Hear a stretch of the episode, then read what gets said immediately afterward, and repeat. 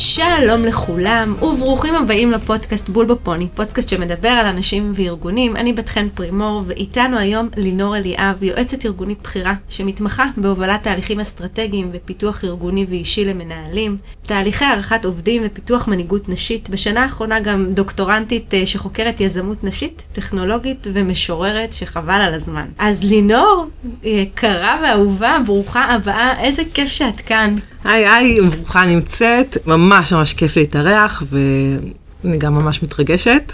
ומקווה שיהיה לנו פרק אה, כיפי ומעניין. אז אה, היום בחרנו ביחד להתמקד אה, במנטורינג, למה זה כלי ניהולי חשוב, ומה צריך לעשות כדי שזה יתממש. כמו שאני תמיד אוהבת, בואי נתחיל מהבסיס. מה זה בכלל מנטורינג? אני אשמח להתחיל מהסיפור במיתולוגיה היוונית, מהסיפור של האודיסאה. זה סיפור אה, ממש ארוך על אודיסאוס, מלך איתקה שיוצא לכבוש את טרויה. ומפקיד את החינוך של הבן שלו, שקוראים לו טלמחוס, זה חבר אה, נאמן שקוראים לו מנטור. ומנטור, הוא עוזר לו אה, להכין את האונייה שהוא, שהוא צריך, לצייד אותה, הוא נוטע בו אומץ, הוא מדבר איתו על האומץ לב שלו, הוא מנחה אותו כיצד לפעול, בעצם הוא משמש גם כיועץ, כמדריך, כחונך, כספונסר של טלמחוס בתהליך ההתבגרות שלו. והיום, בערך 2,800 שנה אחרי הסיפור הזה, שנכתב הסיפור הזה, אנחנו מדברים על מנטורינג בהקשר הארגוני. זו מערכת יחסים שבה עובד ותיק או בכיר בארגון, שזה המנטור, מספק לעובד צעיר יותר וחסר ניסיון, שזה ה mentee, או בעברית בן החסות, וגם יש מקומות שזה נקרא protégé. מגוון של פונקציות שמסייעות לו להתפתחות הקריירה שלו. איזה תכלית המנטורינג ממלא? המחקרים מראים שהפונקציות המנטוריות מורכב, מורכבות משני סוגים מרכזיים. הקבוצה הראשונה היא תפקודי קריירה. אלה הם החלקים בקשר שמשפרים את ההיכרות עם הארגון ומסייעים למנטי להתקדם בארגון. ותחת הכותרת הזאת אה, אפשר לכלול כמה דברים. הראשון זה ספונסריות, תמיכה פומבית, הכוח שמיוחס למנטי בעקבות הקשר שלו עם המנטור, העלאה של השם של המנטי אה, והמלצה עליו בהקשרים של קידום. אה, הדבר השני זה חשיפה, אפשרות למנטי להראות את הכישורים שלו בפני מנהלים בכירים בארגון. ומעבר לזה, גם לחשוף את המנטי לאזורים שונים בארגון. זאת אומרת, שהוא יוכל להגיע למקומות שהוא פחות נחשף אליהם עד עכשיו. עוד דברים ש, שנכללים תחת אה, פונקציות הקריירה, זה חניכה, שהיא מוכרת לכולנו, שכוללת אה, שיתוף באסטרטגיות של פעולה, בידע רלוונטי, חניכה פוליטית שהיא נורא חשובה, אה, משוב על סגנון ועל תפקוד, והגנה, שזה נושא ממש חשוב. הגנה מפני אה, פומביות שלילית. אל תלך למקום הזה והזה, כי שם יש איזה משהו ש, שעלול לקרות לך. אה, הגנה גם מקשרים שעלולים להזיק לו. והדבר האחרון זה אתגור. זאת אומרת שהמנטור נותן למנטי משימות מאתגרות שיכולות לפתח אצלו מיומנויות ספציפיות ולשפר את הביטחון העצמי ואת ההתאמה שלו לתפקידים אה, בכירים יותר. יש עוד קבוצה שקוראים לה אה, תפקודים פסיכולוגיים, פסיכו-חברתיים. אזור אחר לגמרי, זה דברים שמשפרים את אה, תחושת המסוגלות, הזהות העצמית. הם מתאפשרים בזכות מערכת היחסים הבין-אישית בין המנטור למנטי. כולל אמון הדדי, אינטימיות, חיבה, כבוד הדדי. תחת זה נכללים אה, דברים כמו קבלה ואישור, זאת אומרת, לתת את העידוד הזה של אתה עושה בסדר, את עושה נכון, את לא טועה בבחירות שלך, ייעוץ, מה אני הייתי עושה, מה כדאי לעשות בסיטואציה הזאת. אה, חברות ומודל לחיקוי, שזה בעצם המקום שבו המנטי אומרת, אה, כמוה אני רוצה להיות, כי היא כזאת אלופה, כמוה אני רוצה להיות. אני מאוד אוהבת את החלוקה שלה, אה, שעשית כאן לפנינו בין התפקודים הפסיכולוגיים לתפקודי הקריירה, אבל אני לא יכולה להימנע מלשאול אותך, מה, מה בעצם ההבדל בסוף בין מנטורינג לבין חניכה לבין אימון? בסוף כולם כלים שעוסקים בהתפתחות של אנשים. זאת שאלה ממש ממש טובה. גם יש המון בלבול בשפה המקצועית, כן? משתמשים בזה ובזה ובזה, וגם המיומנויות שבהם משתמשים הן דומות. ובכל זאת יש כמה הבדלים. אחת האמירות שאני אה, מאוד מתחברת אליה אומרת שטיפול עוסק בעבר, חניכה בהווה ומנטורינג בעתיד. זה קצת מכליל, אבל יש בזה אה, גרעין של אמת. אז החניכה נעשית לרוב על ידי המנהל הישיר של הנחנך. היא נעשית במסגרת הגבולות של העבודה. היא עוסקת בשיפור התפקוד של הנחנך, וגם אם אנחנו רואים את הנחנך במרכז, ויש מנהלים שעושים את זה ככה, עדיין ברוב המקומות היא משרתת לא את הפרט בהכרח, אלא מטרות ניהוליות וארגוניות רחבות יותר. היא בעצם מוכוונת למשימה. המנטורינג מסתכל אחרת. הוא לא אה, מתרחש בדרך כלל בין מנהל לעובד הישיר שלו, הרבה פעמים זה מחוץ לקשר הניהולי הישיר הזה, אולי זה היה מפקד בעבר, אולי, אולי זה קשר בכלל אחר לגמרי, ומה שעומד במרכז של המנטורינג זה רק ה mentee ורק דרכי ההתפתחות שלו. זה הרבה פעמים נעשה ללא תשלום, מערכת יחסים שיש בה ווין ווין לשני הצדדים. המאמן בסוף עוזר בראש ובראשונה להשיג אה, ולהגדיר את המטרות. ולא בהכרח מלמד אה, או מייעץ אה, קונקרטית, אלא יותר מוכוון לשפר את הביצועים. לעומת זאת, מנטור הוא בעל ניסיון שמצליח להביא את המנטי למה שצריך לשפר, ואיך לעשות את זה, גם על ידי שהוא עושה איתו תכנון משותף, הוא נותן לו עצה, הוא מלמד אותו מהניסיון שלו, הוא נותן לו חוות דעת וכו' וכו'. מה הרווחים של הארגון אה, שהוא בסוף אה, נותן והולך על תהליך של מנטורינג, ומה הרווחים של אה, המנטי והמנטור מהתהליך? קודם כל, גם הארגון, גם המנטי וגם המנטור מרוויחים. המנטי היא כנראה המרוויחה העיקרית ממערכת היחסים ההתפתחותית עם המנטורית. ככל שמערכת היחסים יותר מוצלחת, אה, היא מסייעת למנטי להשתלב באופן מוצלח בארגון, במיוחד בארגון חדש, בתהליך הסוציאליזציה. מחקרים מראים שעובדים שמקבלים מנטורינג מראים תוצאות ארגוניות יותר טובות. הם מצליחים יותר בתפקיד שלהם, השכר שלהם יותר גבוה, הקידום שלהם מהיר יותר, הם יותר מרוצים, המחוברות הארגונית שלהם יותר גבוהה, וגם ה-well-being שלהם הכללי הרבה יותר גבוה. לגבי המנטורית, היא גם מרוויחה ממערכת היחסים. זה גם מקור למידע. זה משפר את הסביבות רצון שלה עצמה בתוך הארגון. זה יוצר אצלה תחושה של הישג ומשמעות נוספת בקריירה. המפגש עם המנטי שהיא בת חסות צעירה, יכולה לתרום לתחושת ההתחדשות, ההתלהבות והאנרגיה. אה, בשיחות עם מנטורים אני שומעת את תחושת המשמעות והשליחות העמוקות שהם אה, מרגישים בתוך מערכת היחסים הזאת. ומעבר לזה, המנטור גם נהנה מההצלחות של המנטי, שמאדירות את המוניטין של המנטור עצמו. ומה לגבי הארגון? איפה הרווחים הארגוניים? הארגון כמובן שנהנה מתהליך המנטורינג, גם אם הוא לא המוקד, הוא עדיין נהנה מהפירות שלו. הוא מרוויח מההצלחה, מה, מהסביבות הרצון של האנשים שלו, משיפור אה, של דפוסי התקשורת בארגון, ניהול הידע, סגנונות המנהיגות, הניהול, התרבות הארגונית. מה שמדהים בעיניי זה שמנטורינג זה בראייה של ארגון, אה, מדובר יחסית במנגנון שהוא זול, גם בהיבט ההפעלתי שלו, גם בהיבט התקציבי שלו, בטח אה, אפילו להשוואה של סדנאות אה, פיתוח למנהלים למיניהם, שהן דורשות גם קשב וגם תקציבים. מעבר לתועלת, לאורך זמן, יצא לי לראות גם תהליכי מנטורינג בארגון שסייעו ממש באופן מאוד מאוד ממוקד וקצר טווח לגבי אתגרים או לגבי פרויקטים או לגבי הישגים נדרשים. אני יכולה לתת למשל דוגמה לאיזשהו תהליך אה, שינוי אה, שהיה נדרש ככה לייצר בו איזושהי תמיכה, בעיקר בהיבט של קבלת ההחלטות, ו- וזה היה מדהים לראות כמה אה, זה הצליח לייצר שיפור באופן ישיר גם בהיבט של התקשורת, גם בהיבט של זרימת המידע בתוך הארגון. ואני חושבת שאין ספק שבזכות התהליך הזה היה אפשר לקדם את אותו תהליך שינוי. לגמרי מסכימה איתך. מה לגבי רשתות התפתחות? זאת רשת שהיא חלק ממכלול הרשתות שיש לכולנו כבני אדם. אבל מה שייחודי בה, שברשת הזאת יש מישהו במרכז. זה נקרא האדם הפוקאלי. והרשת ההתפתחותית היא קבוצת האנשים שמסייעת לו לפתח את הקריירה שלו ואת עצמו בכלל באופן כללי. הגו את המושג הזה חוקרות בשם קרם והיגינס. בעצם המושג הזה, רשת התפתחותית, הוא מסמל בעיניי את המעבר לעולם העבודה החדש. ברשת התפתחותית המנטורים הם כבר לא בהכרח מתוך הארגון. בכל נקודת זמן יש כמה וכמה אנשים שבהם אני יכולה להיעזר. זה יכול להיות חברים, משפחה, אה, מכרים רחוקים, אנשים שלמדתי איתם, אנשים שעבדתי איתם, כאילו זה, זה יכול להיות כל מיני. וזה בעצם ה board ההתפתחותי שלי שאותו אני אה, בונה. ובהמשך להמשגה הזאת, משהו שאני מאוד מאוד אוהבת, ג'ולי ווינקל אה, ג'וליאני אומרת שהמרחב בין מנטורינג ל networking הולך ומטשטש. ולכן היא טבעה מושג חדש, היא קוראת לו mentworking. זה פשוט משלב בין שני המושגים האלה. זה מושג נכון? מעולה. נכון? אני אוהבת אותו מאוד. ממש מתחברת, אהבתי. אז לינור, מה, מה עושה מערכת יחסים מנטורית אה, מוצלחת? קודם כל, בכל מערכת יחסים, כמו בכל דבר, צריך שניים לטנגו. ה mentee, אה, צריך שיהיה לו משהו שנקרא mentorability. זה מושג של חוקר בשם אה, ריצ'רד רדיק, והוא אמר שהמנטי צריכה לבוא למערכת ליחסים פתוחה. עם רצון ומוכנות ללמידה, עם מחויבות לקשר, עם גמישות מספקת, כדי להיות מוכנה ללמוד מהמנטור את מה שיש לו להציע. ויש כאן שני אלמנטים, אחד זה יכול להיות מאוד מאוד חשובה של עידוד, ומצד שני לא לוותר, לשאול שאלות קשות, לתקן במידת הצורך, להציב מראה ולאתגר. יש עוד דברים שנדרשים לדעתי ממנטור. הוא צריך להשקיע במערכת היחסים, גם זמן וגם קשב. לפעמים אנחנו מתחילים בתוכנית מנטורינג, ויחסית קל למצוא מנטורים שיסכימו להשתתף בתוכנית. אבל כשהם רואים את המחויבות שנדרשת, זה כבר נהיה יותר קשה, וקשה לתחזק את מערכת היחסים לאורך זמן.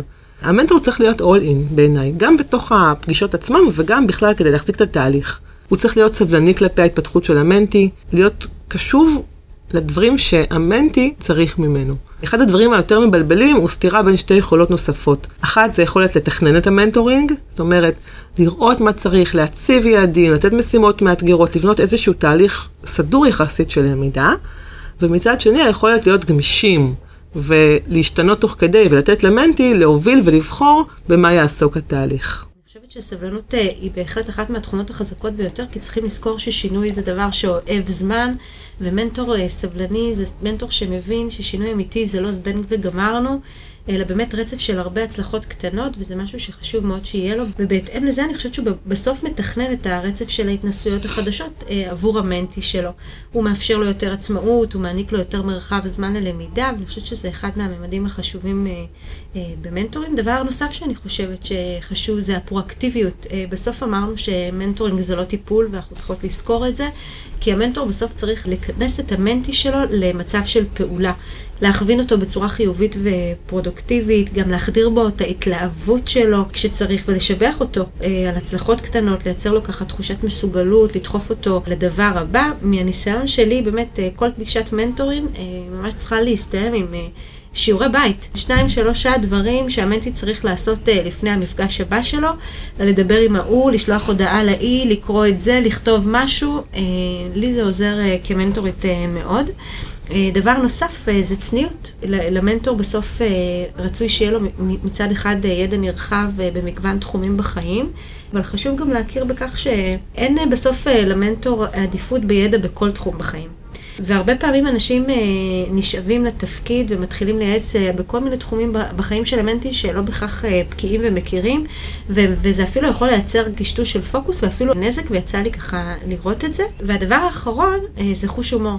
אה, זה משהו שאני סופר מאמינה בו. בסוף המנטי הולך לעשות אה, מלא טעויות, אה, ולכן המנטור שהוא יודע בסוף, ולכן... להקליל. בדיוק, שיודע אה, לצחוק על עצמו ולהשרות אווירה. אני זוכרת את עצמי מלא פעמים משתפת בדברים אה, שכשלתי או נכשלתי או התבדחתי, אה, כדי לנרמל אה, למנטי שלי את הדברים. זה מייצר אווירה קודם כל של הומור, אה, מקום הרבה יותר של תהליך של למידה, אה, וזה גם מפחית בסוף את אה, חוויית הלחץ והחרדה של המנטי, כי הוא רואה את, אה, את המנטור כדבר נשגב, אה, ולתרום לתחושת הביטחון העצמי שלו, וללמוד להשלים עם זה שהחיים הם מורכבים, וכן, יש גם מקום אה, לה, לה, להביא את הקושי וגם את הכישלונות. מסכימה לגמרי. איך אנחנו בסוף, אה, לינור, מוצאות את המנטור? מה, האם לכל אחד כדאי בכלל שיהיה לו מנטור?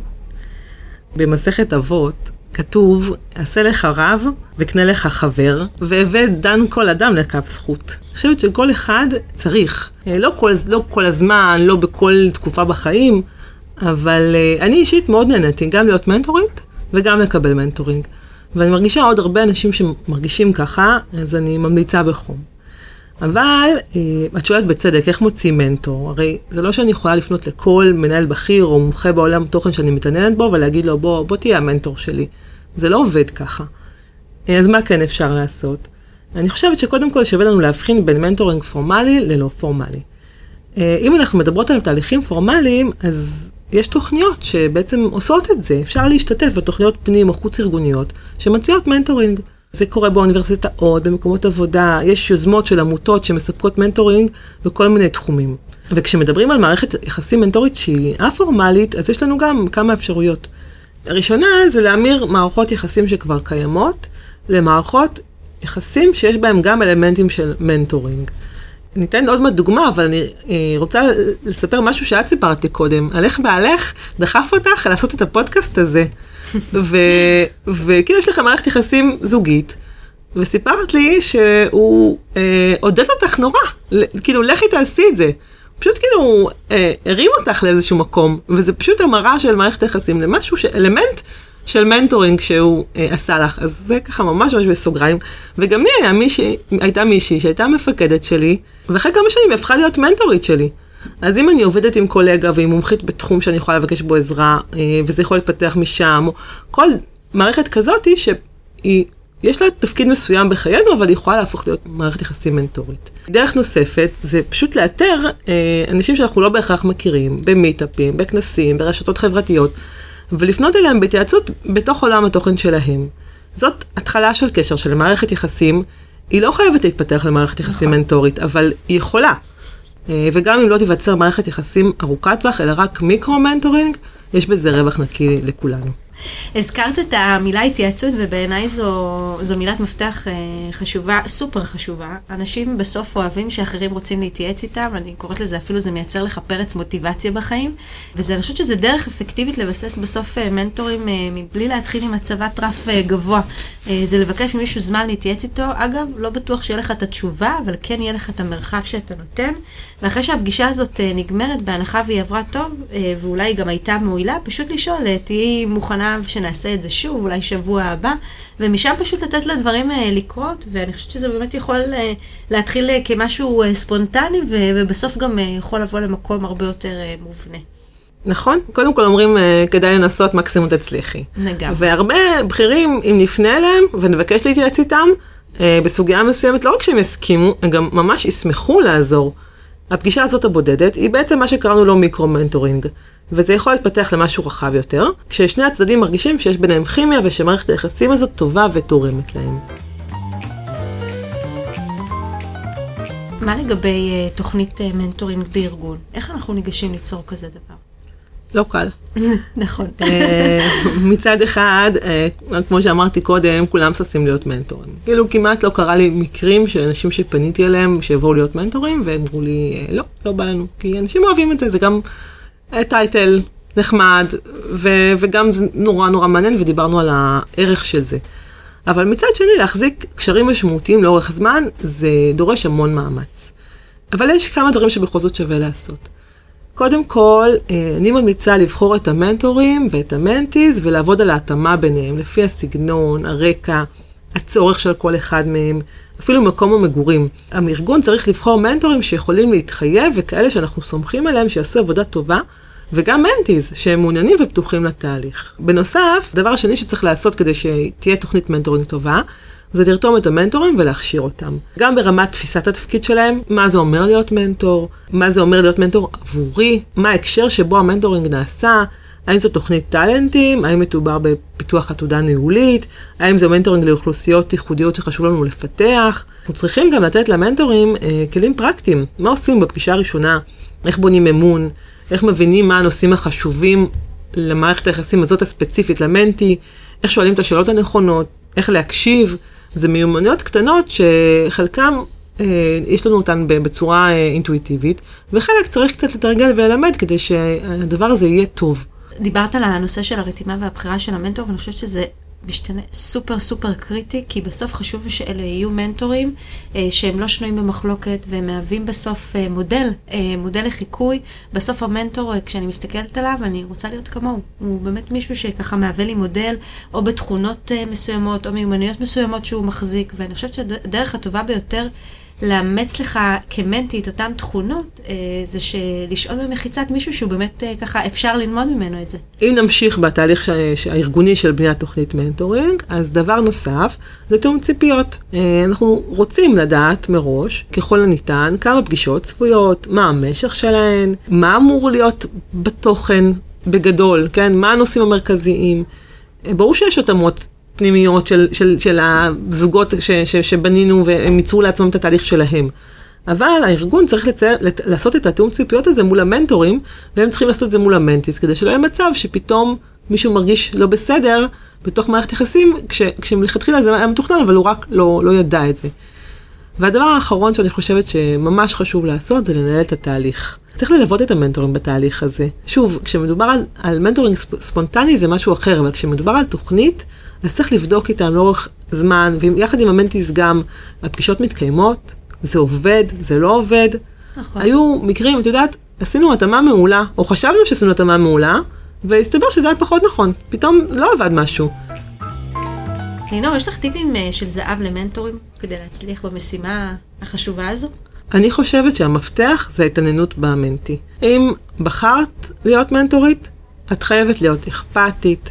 ההתפתחות וההצלחה של המנטי צריכות להיות חשובות לך. ויש גם כמה המלצות שאני יכולה לתת. המלצה אחת היא פשוט להתכונן לפגישות. אני צריכה לחשוב לפני הפגישה, מה מעניין אותי לדעת? מה חשוב לי שיקרה היום בפגישה? מה קרה בפגישה הקודמת שחשוב לסגור קצוות לגביו? עוד טיפ מכיוון אחר לגמרי, קשור למה שקורה אחרי הפגישה. קרה משהו חשוב בפגישה? שוחחתם על איזה נושא שמטריד את המנטי? אפשר לשלוח הודעה למחרת. אה, לדוגמה, חשבתי על מה שדיברנו, אני ממש רוצה לחזק את ההחלטה שלך בנושא הזה והזה. את יודעת של mentee יש ריאיון חשוב? תשלחי הודעה, או תרימי טלפון בבוקר ותאחלי בהצלחה. אולי רגע לפני שאנחנו מתכנסות לסיום, אני חושבת שחשוב שנגיד גם כמה מילים אה, לגבי סיום של תהליך מנטורינג. הרי בסוף תהליך מנטורינג הוא בהגדרה קשר שהוא זמני, גם בגלל שבשלב מסוים הוא צפוי להגיע לידי מיצוי, ואנחנו מכירות את זה, וגם בגלל שהוא דורש השקעת זמן ותשומת לב של שני הצדדים, ואין מה לעשות, כמו כל החיים אה, בחיים שלנו, אה, מתחילים לראות תפוקה שולית פוחתת, בעיקר שהזמן שמושקע כבר לא תואם את התועלת והצמיחה של אותו מנטי. המנטי, והמנטי גם הפיק את הידע והיכולת uh, שככה נדרשו ממנו, והוא מסוגל לפעול כבר באופן עצמאי, והוא כבר לא צריך את הליווי. כן, קרה לכולנו. לגמרי. אז איך אנחנו יכולים uh, לזהות שהמערכת היחסים הזו קרבה למיצוי, או נכון כבר לסגור אותה בלי שיהיה האי נעימות הזאת בסוף? איך אנחנו ממשיכים הלאה בעצם? בחלק מהתוכניות אני פשוט מגדירה מראש שתוכנית המנטורינג כוללת ארבעה, חמישה, שישה מפגשים ומסתיימת. מי שרוצה להמשיך מוזמן להמשיך, אבל זה חוסך את כל החוסר נעימות הזה שבסיום הקשר. ולכן אני ממליצה לקבוע מראש את תקופת הזמן של המערכת יחסים הזו, אה, ובסופה לעשות איזושהי הערכת מצב. היית רוצה להמשיך? היית רוצה להמשיך? ואם כן, אז בואו נמשיך. אם לא קבענו מראש, אז יש פה אחריות לשני הצדדים. זאת אומרת, בסוף המנטור צריך לשאול את עצמו, וגם את המנטי מדי פעם, מה שלומך? איך אתה מרגיש במערכת היחסים הזאת? תרצה להמשיך? מה קורה? אתה מרגיש שאתה מקבל ערך? וגם המנטי, אם המנטי מרגישה שהיא כבר מיצתה, אז עדיף ונכון שהיא תציף את זה בצורה מכובדת, את הנושא, ותסיים את מערכת היחסים, מאשר שהיא תמסמס אותה, ופתאום תדחה פגישות, ופתאום תבטל, ופתאום יסתדר, ואז פתאום נראה שהי, לא נפגשנו איזה ארבעה חודשים, ומה קורה פה.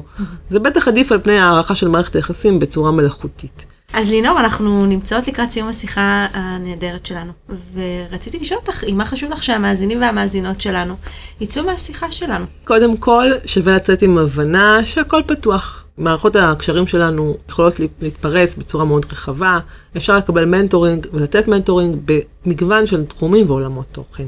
הדבר השני, למי שבונה תוכנית מנטורינג, אני ממליצה בחום לעשות כמו שצריך, לעזור למנטורים לעשות את זה כמו שצריך, להכשיר אותם, לתת להם כלים, לעשות מעקב, לתמוך בתהליך שהוא לא יתפספס. לא פשוט להגיד, אני עושה תוכנית ויאללה, תרוצו.